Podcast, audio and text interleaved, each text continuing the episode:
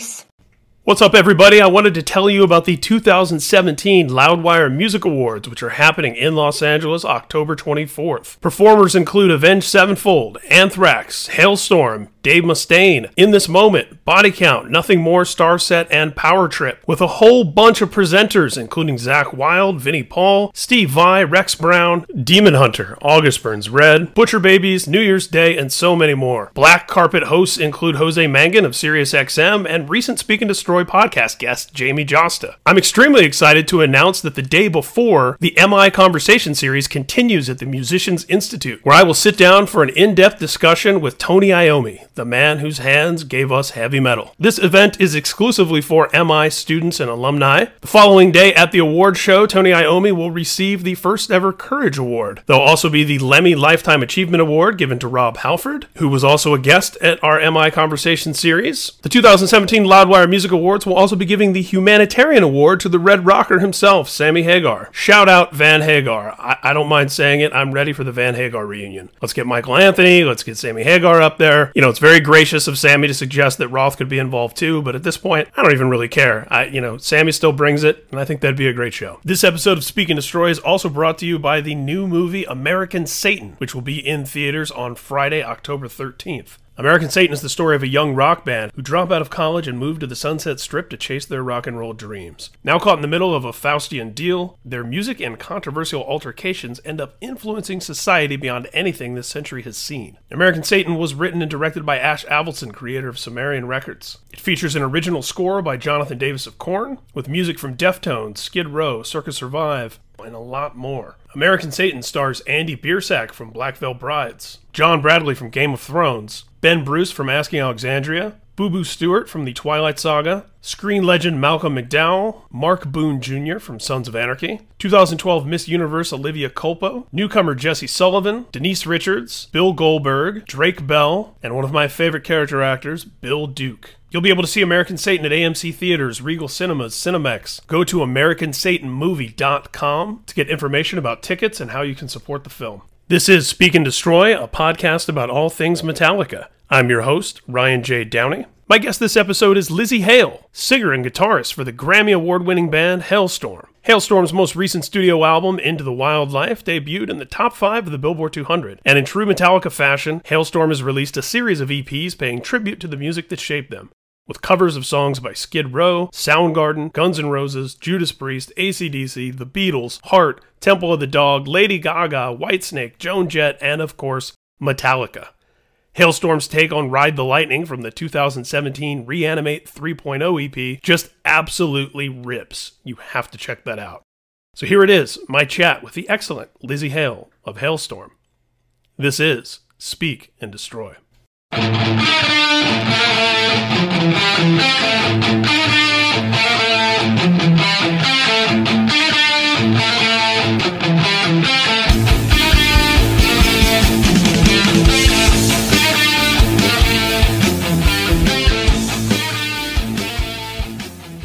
grew up on my parents' music mostly, so it's like my dad loved everything, you know, basically everything with a color, like Black Sabbath and Pink Floyd and Whitesnake and Deep Purple and that kind of stuff. So, uh, so I grew up in a lot of that, and and then uh, then my mom I think was jealous that I was listening to a lot of male fronted stuff, and so she started introducing me to Heart and all that. But um, my introduction to Metallica is actually kind of strange. I had a a neighbor. Uh, don't laugh, but his his actual real name was David Livingston, and he was cute kid. We were teenagers together, and he introduced me to Metallica, but he was afraid that I was going to get in trouble because of the swearing. So he gave me the edited version of Garage Inc. So that was like my first Metallica record. Nice. And um, and uh, and it, it was funny because like my parents really didn't care about that stuff, but he was being very sweet and kind. I, I, you know, I was trying to think what would be edited on there, and then I'm then I realized, uh, so what would just be like, yeah, un- that's unlistenable. That was the only one really. But, yeah, but uh, but but it was funny because like you know I hadn't ever really heard the original, um, so what song either. So it was like I just kind of assumed you know, oh, Metallica did that, you know? so, oh, right. Yeah. Uh, I mean, that, yeah. that's been the case with, um, I think a lot of their cover songs over the years. I mean, for, for me, my Metallica experience, um, I think I'm a little bit older than you. uh, the Garage Days EP was the current Metallica release when I discovered the band, and it was a similar Oh, thing. wow. I, like I was aware that they were covers, but it's like I just sort of got to know those songs as theirs before then Exactly. going back and discovering, you know, the bands they were covering.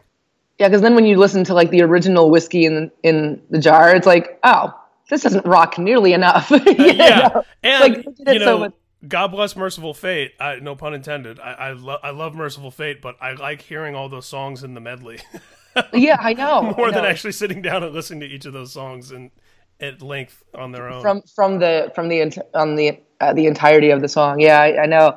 And um, yeah, and then I mean, after that, obviously, I, I dug in. Um, I am a huge fan of the of uh, the Black album, uh, just coming from a songwriter point of view, and um, and then I kind of reached back to you know some you know justice and all of that. But it's I, you can't really go wrong with Metallica, and No. you know. And then I in turn kind of introduced my parents to Metallica, so I'm kind of proud of that. That's definitely something to be proud of. Yeah, you know, I, I'm I'm happy to say uh, since starting this podcast, the Black Album's been getting a surprising amount of love, uh, which is you know warms my heart because I'm with you. You can't really go wrong with Metallica.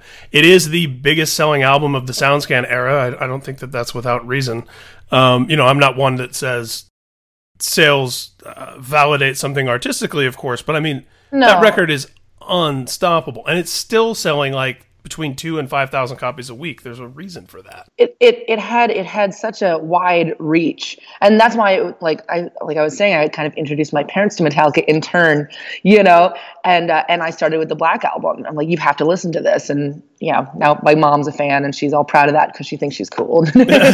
Yeah, I mean that that was the record where um, you know people. I I was in towards the end of high school when that record came out, and I'd been listening to Metallica since middle school, and that was it was still something that was very fringe for you know all of us skateboarding, long hair, Yeah. denim jacket weirdos. And then by the the end of my tenure in high school, the Black Album came out, and everyone was listening to Metallica. I mean, it Yeah. was you know football players and like it was just it was so ubiquitous. But the record is so good that no matter how much how hardened your heart can become as a metal elitist, um, it's just undeniable. You know, I remember at the times reading interviews where uh, I think it was Kirk who said something like, uh, "Oh, this this record's not heavy. Like, have you heard Sad but True? yeah it's like the absolutely. heaviest song ever." Yeah, Well, I, I think that the the great thing about when you take those risks is that it ends up being you are absolutely loved on one side and like just passionately loved and absolutely passionately hated on the other side. Yeah. And uh, and I always think of that as a huge triumph for bands, especially metal bands, like to have that kind of reach to literally be the poster children of of, metal. You know, is Yeah. just such a really just it's a tremendous honor. You know. Yeah, I always say that um, everyone in the metal community, regardless of where they stand on the band, at whatever ho- point in the band's history where they may have diverged as a fan, when Metallica puts out a record, everyone talks about it. Like it's an inescapable Oh, yeah. discussion. There's no one in the rock or metal world that like doesn't notice there's a Metallica record and doesn't have an opinion about it, which I think speaks a, a lot to yeah that that impact that they've had. That's just undeniable. Yeah, it's it's it's so great, and it, it was always uh, it was always fun. Like just coming from a girl perspective, like like when you start dating and you can kind of like rattle off some Metallica songs. Like, no, I like I really love this stuff. It was always really good with the guys. So oh, this chick is cool. They're like, oh, you've probably heard Enter Sandman. You're like, yeah, dude, I'm actually shredding riffs from Ride the Lightning Yeah. right now. um, so, what was your first time uh, getting to see them live? Um, I actually um, because I, I've been in the I've been in Halestorm since I was 13, and Yeah. uh, usually I, I I failed to see them when I was a teenager. Um, but when we started touring overseas, we got to see them at uh, Rock am Ring and Rock im Park, and those Nice. ki- like we were kind of tailing and playing these same festivals with them, which blew my mind. And I, I got to like I got to be in, in the audience and like just uh, really see what they do, you know, and um, firsthand. And I, I, I wish I could have seen them back in the day, but the great thing is that they're they're still they're still shredding. It's They're, I think they're better than they've I don't ever think I, been. I, Yeah. I was gonna say I don't think I've really missed anything. no, and I and I would say that um, they're one of those bands, you know, like Iron Maiden, um, or even U two, where seeing them in that massive environment is is like it's essential. It's an essential part of the experience. I think having that big community, like you know, that many people singing Master of Puppets. And then I've also had the opportunity to see them. Uh, you know, they did a, a charity show here in LA a few years ago at the Fonda, which I think is like 1700 cool. cap. Yeah, and they, and they did a show at uh, at San Diego Comic Con a few years ago that was uh, in a venue in downtown San Diego that I think was maybe 1200 and that was you know obviously That's that's, yeah i mean that was one of the greatest experiences of my life like being in the balcony and it was so loud. It felt like they had arena production in Yeah, that 1200 I cap bet. room. Like it was it was loud. But yeah and also you look over and it's like oh there's rob halford like singing along. And there's like i remember seeing I, i've told this story before but it's like i remember seeing bradley cooper and you know you kind of think like oh it's like movie star like this is a thing to do at comic-con no, the band starts playing, and you look over, and Bradley Cooper is air guitaring every riff, That's every awesome. solo. He knows every word, and uh, and then yeah, come to find out uh, down the road, he was actually the one who introduced Lady Gaga to Metallica because he's like, Oh, that's really her, so- cool. yeah, so it's That's like you never know, like the you know the fandom of Metallica, how it can connect people around the think world. It was, I think it was the um, the Golden Gods Awards a couple of years ago, and and uh, we were playing, at, we were doing some collaboration stuff, and then Metallica was closing, and they they played a song with Rob Halford, Yeah. so it's like kind of get to see like your two idols do stuff together. And the funniest thing, so.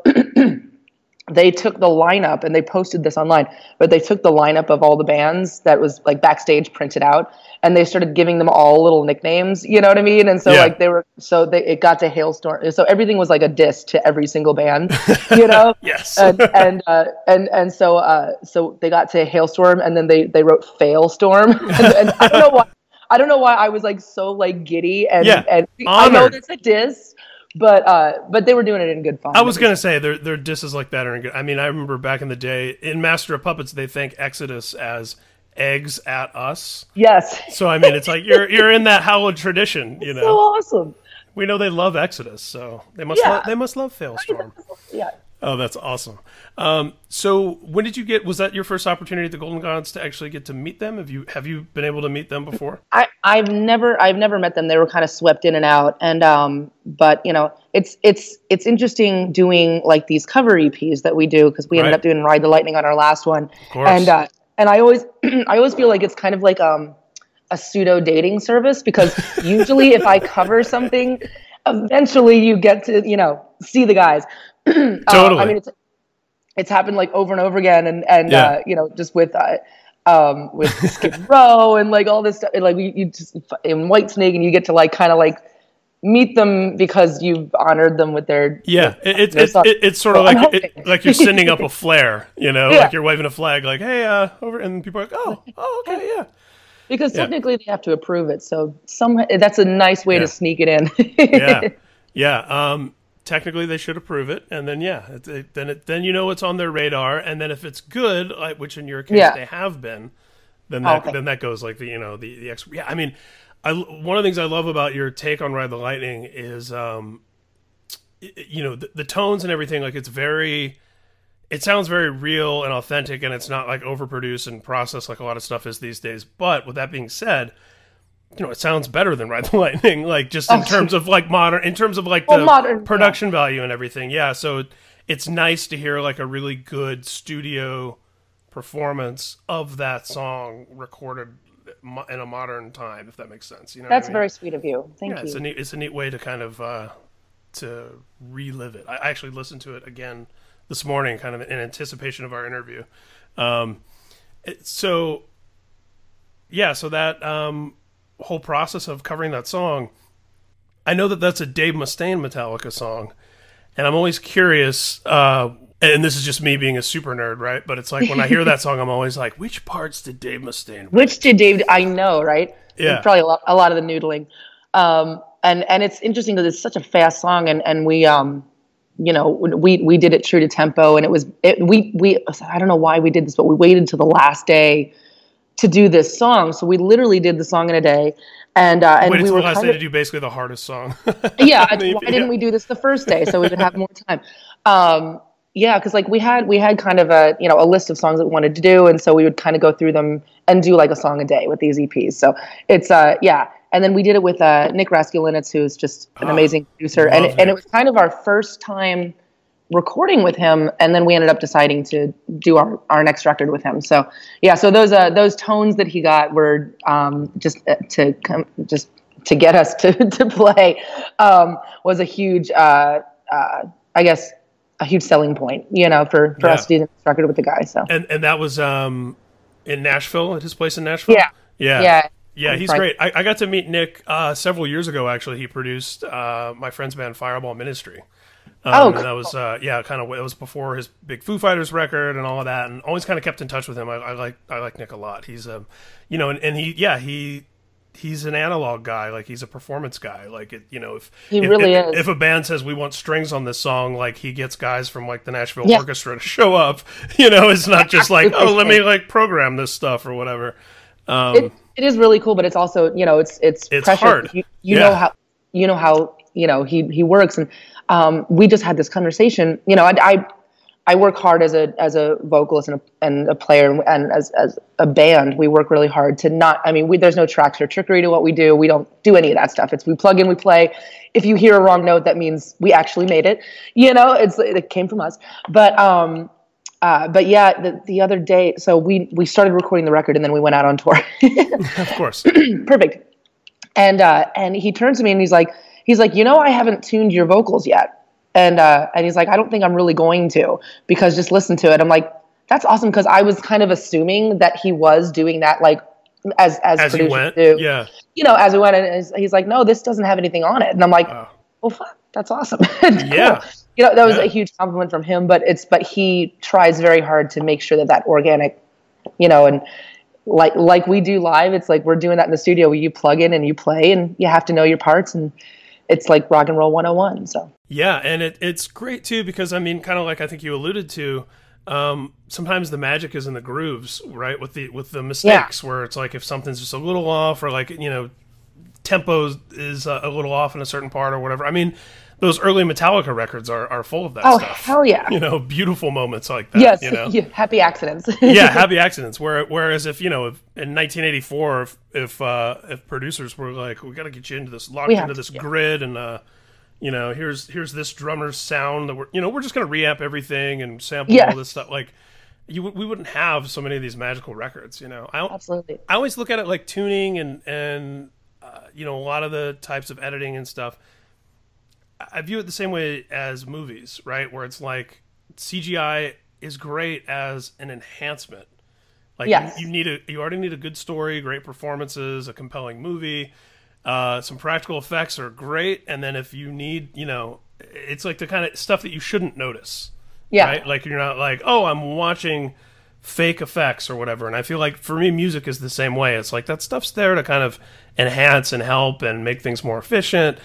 But I don't want to listen to a rock band and, and feel like I'm hearing production. the production exactly exactly and and it's it's so funny because there's so many uh, you know new bands today that are kind of we've been talking about they're- build the cake upside down where you're you you are paying so much attention to to the icing that you forget about the fa- the foundation and then when shit goes awry you can't do anything about it you know because you Yeah. based your entire career on on the frivolous stuff you know so Yeah.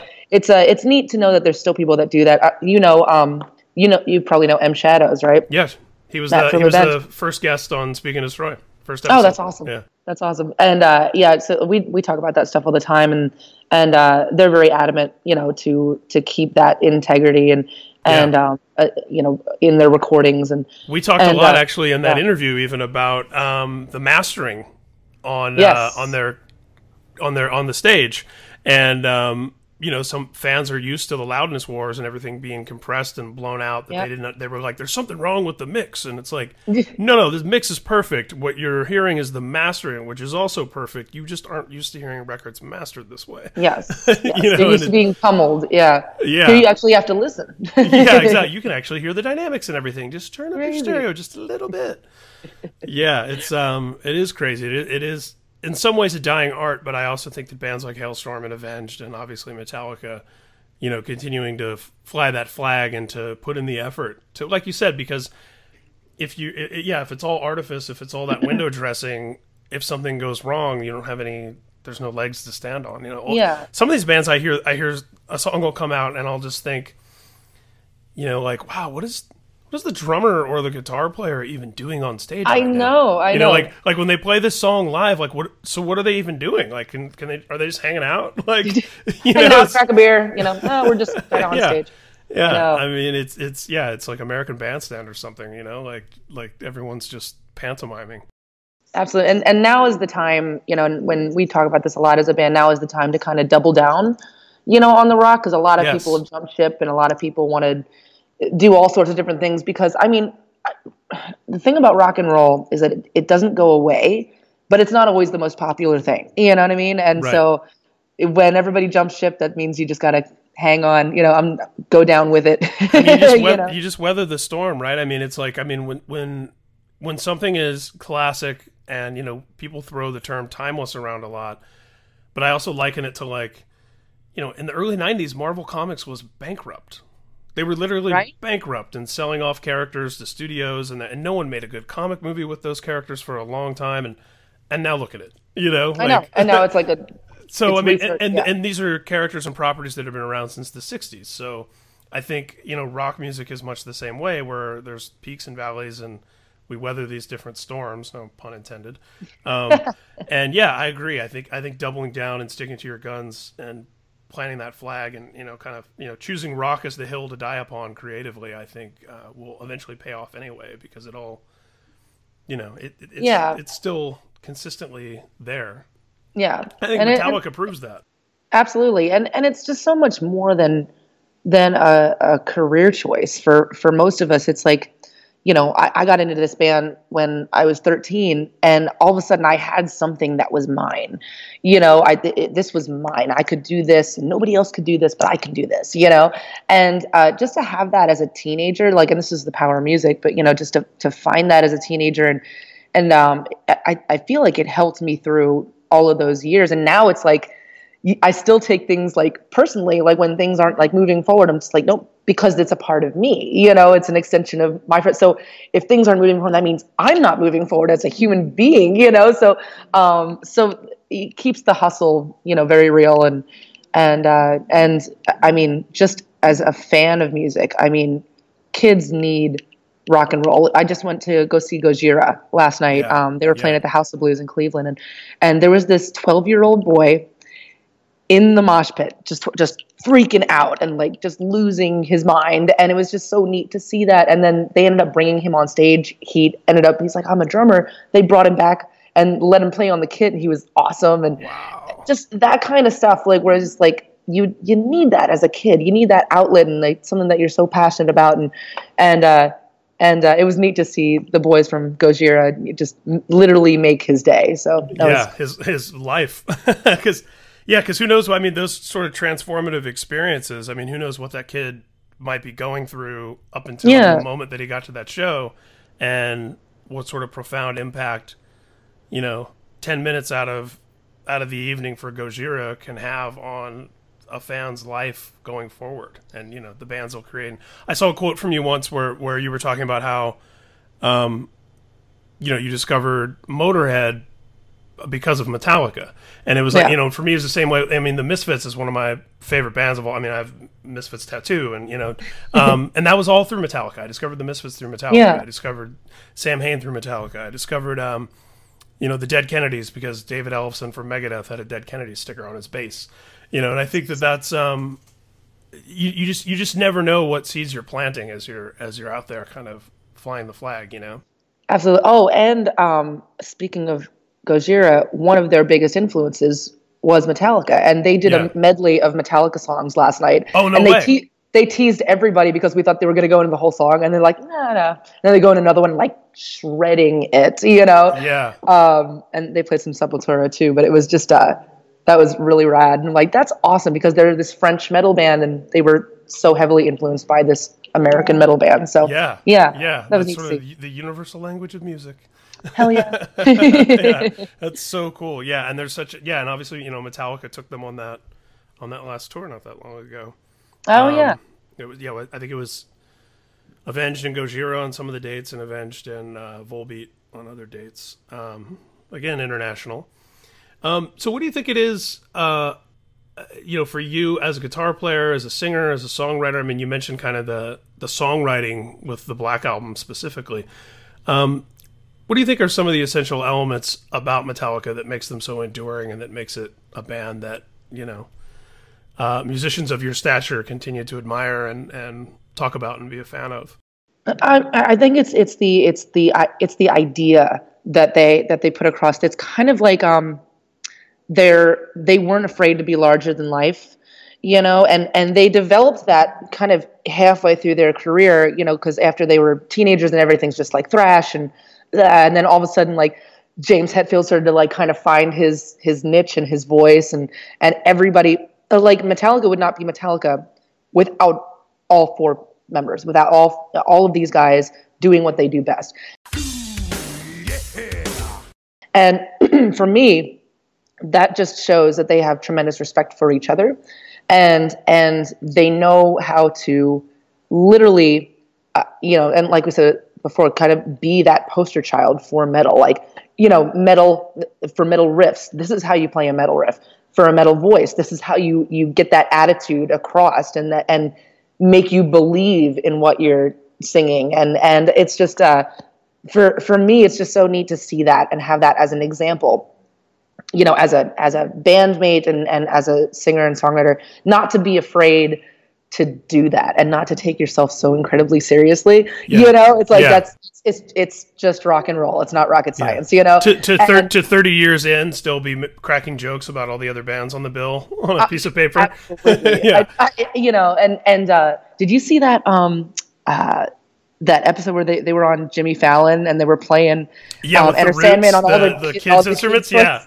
yeah, so cool. I'm just I'm literally laughing to the point of tears, and and still at the same time he's like, ooh yeah, you know, yeah, it's, it's yeah. like a great, um, just a great character, and um, and uh, to me, I think that's absolutely needed in in metal and rock and roll because then, you know, like when I saw them for the first time, they have seven year olds to seventy year olds, and the reach is amazing because if you look up metal in the dictionary, there probably is a picture of Metallica, and and yeah. they've they've achieved that, and it's just it's really cool. Yeah, to be to be synonymous with your entire genre, as much as you yeah. might buck against that at different points. It's been nice to even see them explore and evolve, and and also sort of uh, become comfortable in their own skin, like you were saying, and and yeah, be what they are. You know, do you remember? Uh, what the first few Metallica songs or riffs were that you learned as a um, young young musician?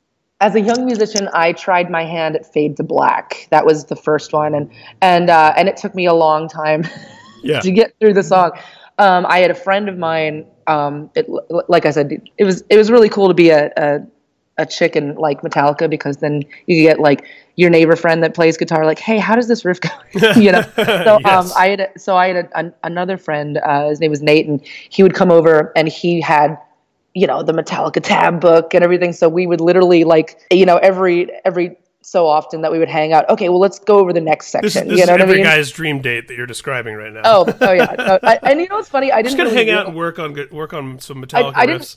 I didn't work it at the time. You know, I just thought I was like, no, I'm like, you know, I'm a cool chick, and most of my friends are guys. And then you realize, like, when you're looking back, like, oh no, they were really enjoying that. yeah, exactly. You know. Yeah. But uh, but yeah, I mean, you just you you have to take it section by section because you can't just expect to like listen to the whole thing and know it.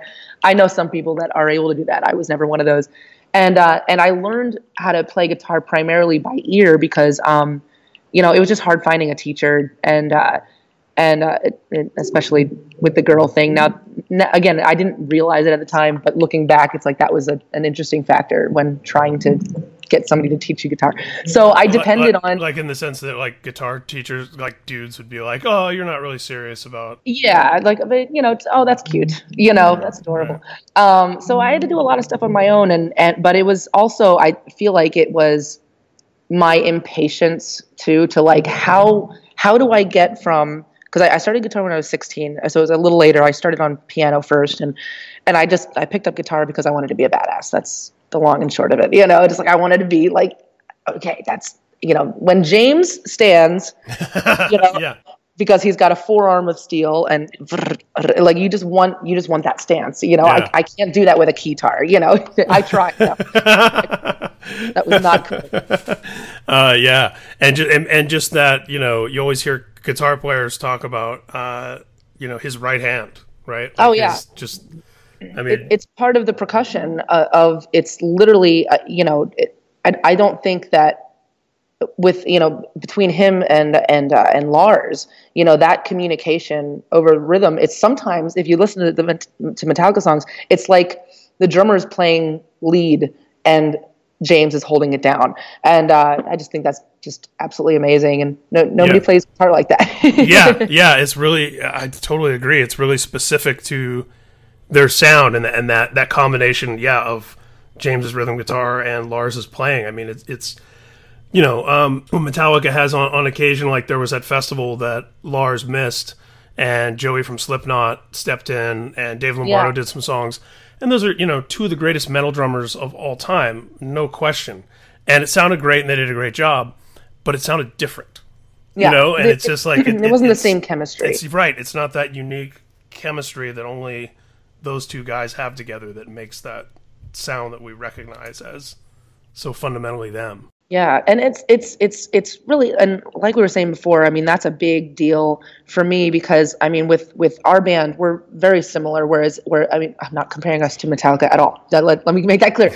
But um, but you know just as as bandmates, there's so much respect that you have to give each band member because I can't do what my brother does on drums. He can't do what I can do. Same thing with my bass player and guitar player. We all it's kind of like we're all holding up that that pyramid, you know, and you take one of those things away, it doesn't sound like us, you know? Yeah. Yeah, like I- I've guested with other people and you know, I I'm the voice of the band and everything. So yeah, okay, I can go and spread myself around, but that doesn't mean that that that just by slapping me on some random band it's all of a sudden going to sound like Halestorm. It Right. takes the Yeah. four of us.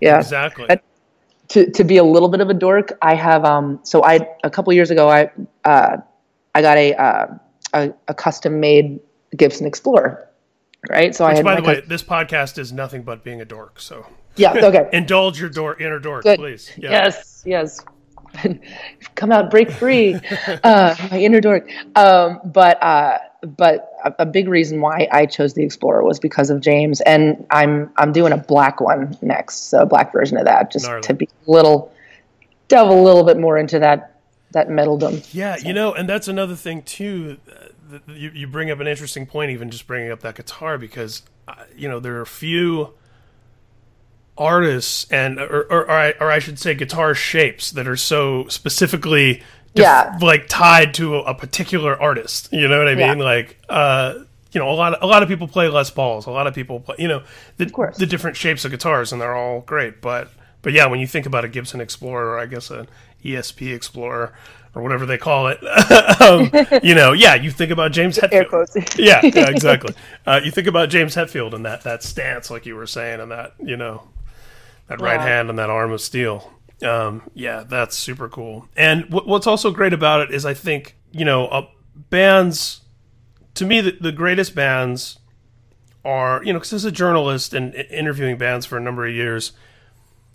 99 times out of 100 every band wants to say well we don't really sound like anybody else and we don't really, we don't really feel like we fit in with that you know we get lumped in with this and that we don't really sound like those bands we do Yeah. it's hard to describe what we do and you know uh, this this new record you know the heavy parts are heavier than they've ever been but the melodic parts are like the most melodic and it's like you hear the same over the yeah, and I think that the greatest bands are kind of the sum of their influences with their own spin, and that's what creates something new. Whereas you, you can reverse engineer Metallica as like Motorhead and Diamond Head and Black Sabbath, and but it was those individuals coming together at the time that they did and the place that they did, putting those things together in a way that only they could, and making its own thing. And that, that the reason why I bring that up is I think you know, as much as that explorer shape is a, a James Hetfield signature, um, you sort of taking an influence from that, but making it your own, is how cool things happen. You know, and there's going to Oh, be a yeah. girl or a guy somewhere out there who's going to want to play that shape guitar because Lzzy from Halestorm does.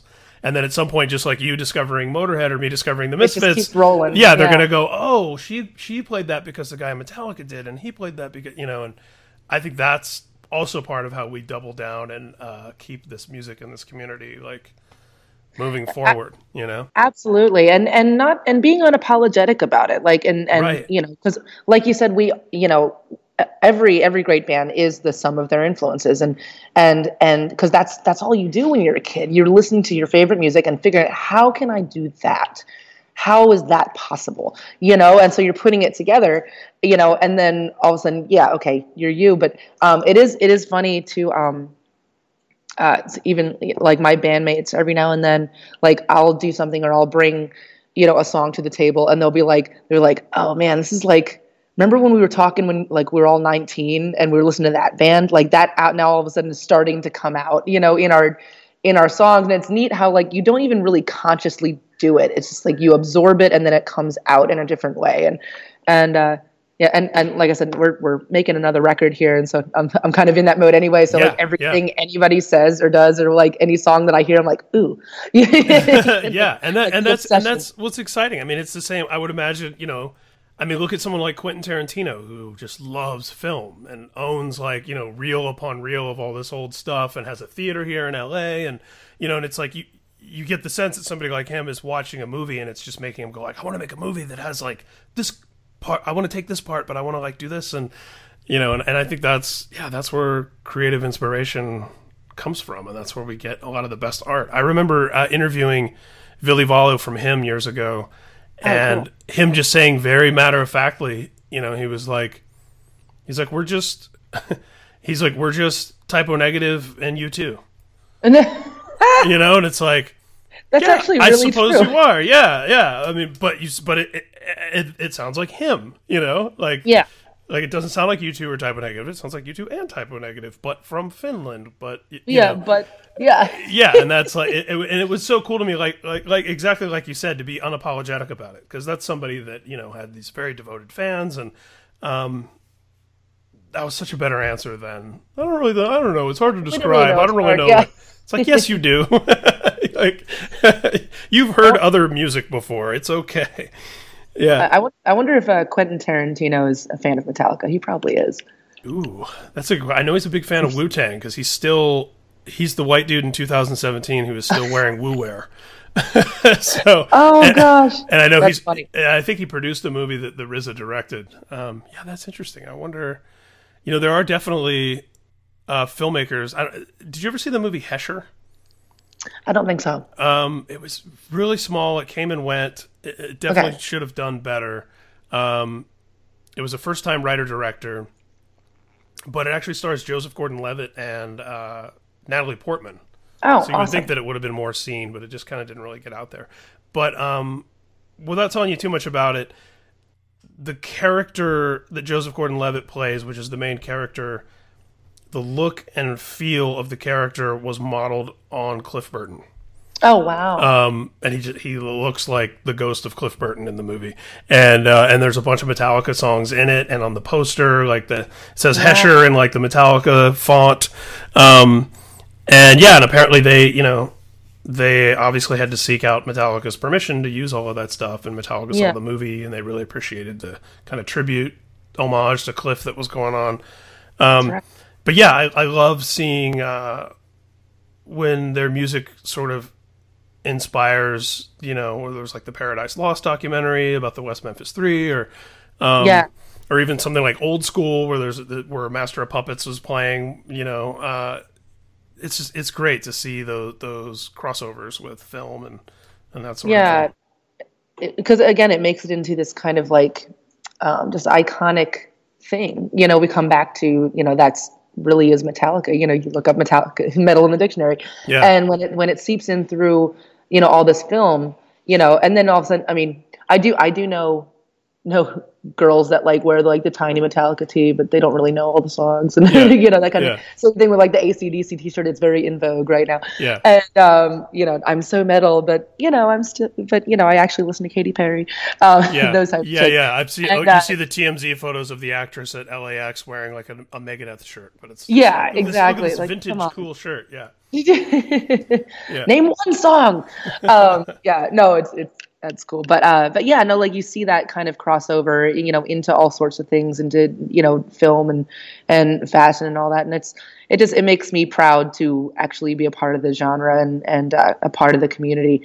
Um, you know, and it's and it's funny too because like I, I feel like just just coming from my perspective, um, the scarier looking the uh, the metal band, the nicer they are. You know, yeah, you gotta worry. You gotta watch out for the pretty boys. They're usually dicks. You know, Right. it's, it's you, you find the the long haired bearded guy, and yeah, yeah. And then you sit down with somebody like Satyr from Satyricon, and he's very like, you know, he's family man, and he's got kids, Yeah. and he's very like measured and intelligent, and yeah. And then you're like, but you guys were burning down churches. I know this is so not. Well, it, it's funny. The same thing with like Disturbed. Like the first time that we uh we got to tour with Disturbed, I mean they they like drink wine and get massages and they have juicer. I'm like, this is so not Disturbed, you know. And uh, I, I mean. Again, I love those boys too, but it was so weird to like go on one of like your first like metal tours and like having to be so unmetal, and uh, you know, and um, I forget who I was I was gonna mention too. Oh, um, um, oh, like you know, like like you know, even like with Megadeth now, and and uh, you know, he's he's got his church thing going on, Yeah, and yeah. and uh, wears white, and and uh, uh, and Randy Blythe from Lamb of God, he listens to jazz. He, Yeah. he was so, it's like he's like I don't listen to metal, I play metal all the time. I listen to jazz after a show. I'm like that's awesome. so Yeah, actually, I had Mark Morton on this podcast um, a couple episodes ago, Oh, cool. and um, yeah, and uh, you know that that that conversation does come up, uh, particularly with um, bands who have been touring for a long time, and yeah, you you want you want to get on the bus and listen to something different than what you just heard all day, where yeah, you were. that is true. you know, yeah. I wonder. I would imagine a lot of filmmakers are probably like that too. Like if they're making a bunch of martial arts movies, they're probably watching rom coms Yeah. when they're when they're relaxing. You know. I'd like I'd like to think about that like maybe with with Rob Zombie because he does all the horror stuff. He just sits down and watches The Notebook or something. I'd I'd like to picture that in my mind. Totally. Yeah. you know, late at night when I have nothing going on, I, I think about you know Yeah, Rob Zombie. What's Rob Zombie watching right now? What is what is Marilyn Manson up to? Is he watching like a, a sitcom on TV? Is he, Oh, is he is he just Netflix binging like the Full House reboot? Oh my Yeah. gosh, that's great.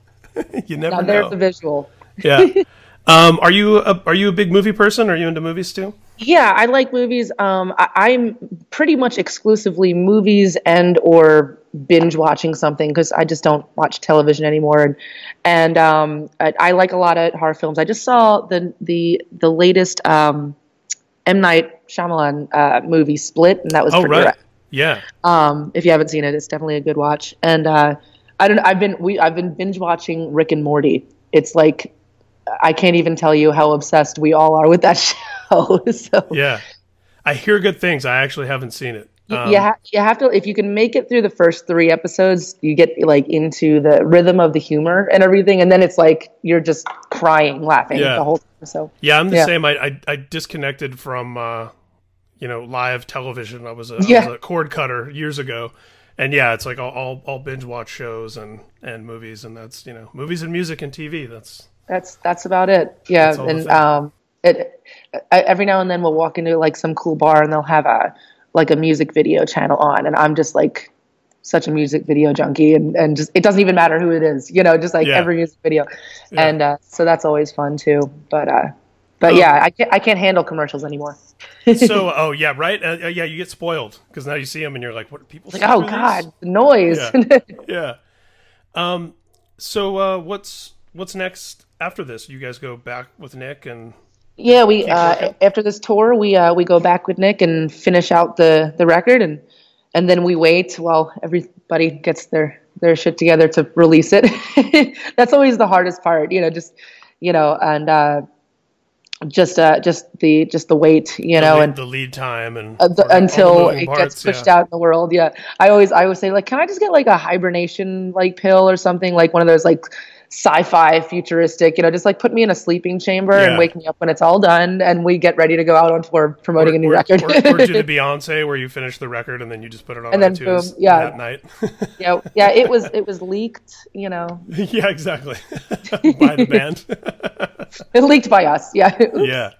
Um, so before I let you go, one uh, one question that I've been asking uh, recently, as recently as just yesterday, uh, we were talking about dream Metallica tours, and uh, like, Jamey Jasta said that his dream Metallica tour would be Metallica, the original Misfits, and Hatebreed. Uh, what, what would your dream Metallica tour lineup look like? I mean, I mean, at this point, um, we don't even have to be on it. I mean, I'll just be a spectator. But I think at this point, um, it would be, um, I would, I would love to see the combination of uh, Foo Fighters, um, Metallica, and uh, and Black Sabbath, but with Dio. Ooh, wow, yeah. You know, I, I wish that would be like a huge dream of mine. you know, I missed the opportunity to see Heaven and Hell when they were touring, and you know, that's a total eternally kicking myself for. I, I've I got I've seen Sabbath with Ozzy, I've seen Dio solo, um, but I never got to see him with those guys, and those those are you know Yeah, two of the best records. we uh we actually ended up playing his last show on accident. We Oh, wow. um we were we were driving home from a tour. This is in 2009, and uh, at the time I was living in Pennsylvania, and uh, and Coheed and Cambria were opening up for um for Heaven and Hell um in Atlantic City, and uh, and they dropped off last minute. They couldn't do the show, so my manager calls up and he's like, uh, "I know you guys are like going." home, but do you want to just go and do this quick gig, you know, with with Sabbath and Dio? And I'm like, uh, eh, Uh, yes, what? huh? just And, turning uh, turning the bus around. yeah, absolutely. We're a skirt, you know, and uh, it was just it was just so incredible, and and they were so freaking nice. We we we played really fast and excited that day, and um, uh, but like they have uh, these like little balcony things. I think it was like I think it was the House of Blues there, and uh, and like you see like there was Geezer Butler and and Ronnie like watching the show, and I'm like, this is weird. This is so weird. You know, I'm freaking out. And then uh, they were just the nicest people. Uh, they they um, literally they signed everything for everybody after the show. Like they had a huge meet and greet, and then afterward they- they came up like, hey man, you know like. Just wait here, and uh, we want to hang out with you guys. So okay, like we'll wait, and we didn't go home until like four. And then yeah, and then then they came out and they, they said hi and like we hung out and Ronnie just like automatically all of a sudden he was Uncle Ronnie like just made you feel so at home. to your uh, to your point, like we were talking, you know, he's Yeah. demons and wizards and dragons, and then you know he's got his red wine and he's and he's hanging out and being very gracious and so intelligent and yeah. I know, but such a nice dude. And then uh so so uh, not not to um, ramble on with you, but uh No. like he walked us out to our RV and there was like 30 people just hanging out like wanting his autograph and take a picture and he's like he's like all right stay here. I, I want to come back and say goodbye before you leave. And and so like we were in our rv and I'm like he's not coming back. This is crazy. We watched him sign everything for everybody take every picture and then he still came back to say goodbye to us. And i i ended up saying like like ronnie you really didn't have to come back. You've been hanging out with us all day. And Yeah. and um and if you're you should go on the bus. It's you're probably tired. It's like three in the morning. And uh and he looks at me like with his finger. He's like he's like lzzy it's a moment in time. All these people are ne- you know you're never going to remember any of these faces or any of these places that you play but they're going to remember you for the rest of their lives. So you make it good for every single one of them. I'm like yes sir you know of course. So like you know i take that with me but then i realize as i'm looking back he was doing that exact same thing to me so that i would have something you know to like that Yeah. that was an experience that i had with dio and i can always hold that and so he totally like fanned me you know which is awesome And that and that and that ended up being his last show too. Wow.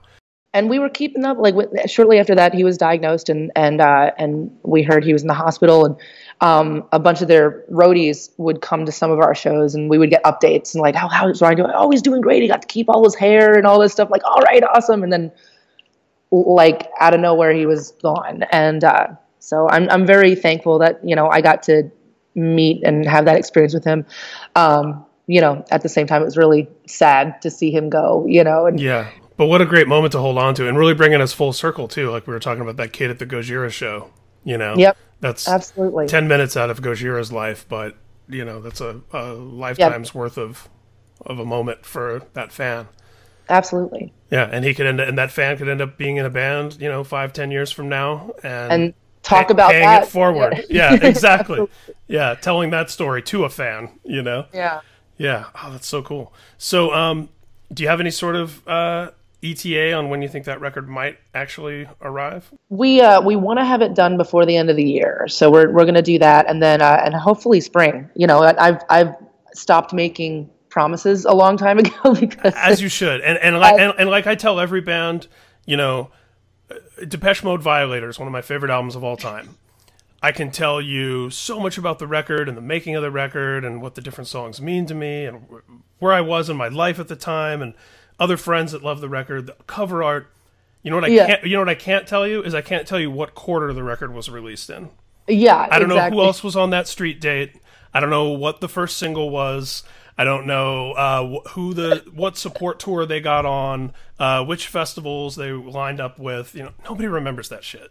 Right? Yeah, like, no, who, it's- it's- who fucking cares? Like, it's the record. you make the record, the record it needs to be, and then let the rest of it. That rest of it works itself out. Yeah, and, and we're nobody taking our remembers time. at the end of the day. Yeah, and, and it's it's interesting because we're we're usually I mean the hustle is real and and with every record that we've ever made it's always been kind of go go go and and like you know let's make sure we have like the songs ready first and then we go in and just like record it in a month and then we're back out on tour before the record gets released and mastered and all that and uh and this time we've just kind of been taking our time we've been you know doing one off stuff this summer and just making sure that it's right so Yeah. yeah Perfect. I'm I'm I'm stoked so and, and that reminds me, you know, we were just talking about Sabbath, and I was about to say I'll, I'll be seeing you at the Loudwire Awards. Um, the day before the Loudwire Awards, as part of the event, I'm actually interviewing Tony Iommi at the Musicians oh Institute. wow that's yeah, awesome And it's like a Q and A uh, where you know I'm I'll interview him for about an hour in front of an audience of students, and then students get to ask questions for about 30 minutes. And um, Awesome. it's an event that I've I've moderated for them a bunch of times before. I got to have I had Rob Halford there once. Um, and then it's been like Good Charlotte, Black Veil Brides, um, Sleeping with Sirens, um, a lot of different bands. But I mean, Tony Iommi, it's like you know, yeah no the hand that created metal. it's like you know, your your him. your inner 13 year old is going to be like oh gosh It's it's cool. insane. It's cool. it's insane. Ex- exact. It's going to be a whole bunch. It's, I was talking about this with Robb Flynn actually uh, on on the podcast. Like he was talking about you know because Machine Head toured with Heaven and Hell, yeah and he was talking about those moments with Iommi, and uh, he doesn't really get starstruck anymore or whatever, but. But you're with Tony Iommi, and the whole time you're just Yeah. like, "Be cool, be cool, be cool, be cool." Like, yeah. So that's gonna that's gonna be a bunch of me uh, the day before the Loudwire Awards. So, um, yeah i know the feeling well, uh, thank you so much for doing this. I really appreciate it. You were one of the people at the top of my wish list to get on here. oh and you know, Josh thinks the world of you, and so I always, uh, you know, felt like I knew you already, even though I knew. oh that that's we, awesome We well I, I appreciate it man this is something that i'm passionate about and we talk about anyway all day so it's, it's just nice to, Awesome. Uh, to have, you know to have that dialogue that was the whole inspiration for doing this podcast. Like literally, these these conversations. It became sort of a running joke that I would always inevitably bring up Metallica in some way. Like I, you know, um, Black Veil Brides. I've done I think three cover stories on them. And it became a running joke with them. Like I would always somehow Always compare. what, yeah, and then they made a record with Bob Rock, and it's just like, how am I not going to talk about Metallica? yeah i know whole time? right? help me out guys and then that, yeah, and then that just sort of spun off into this idea of like I should, you know, I'm having these conversations anyway. This is like what a, what podcasts are, right? and then Yeah. here we are. So, well, awesome. Thanks. Looking forward to seeing you guys play at the Loudwire Awards. hell yeah man Give my can't wait best to, uh, can't wait to see you in person yeah, likewise. um, give my best to Miss Costello out there on the road with you. i will i'll give her a good hug for you Take care. Be safe out there. I'll see you soon. hell yeah thank you so much babe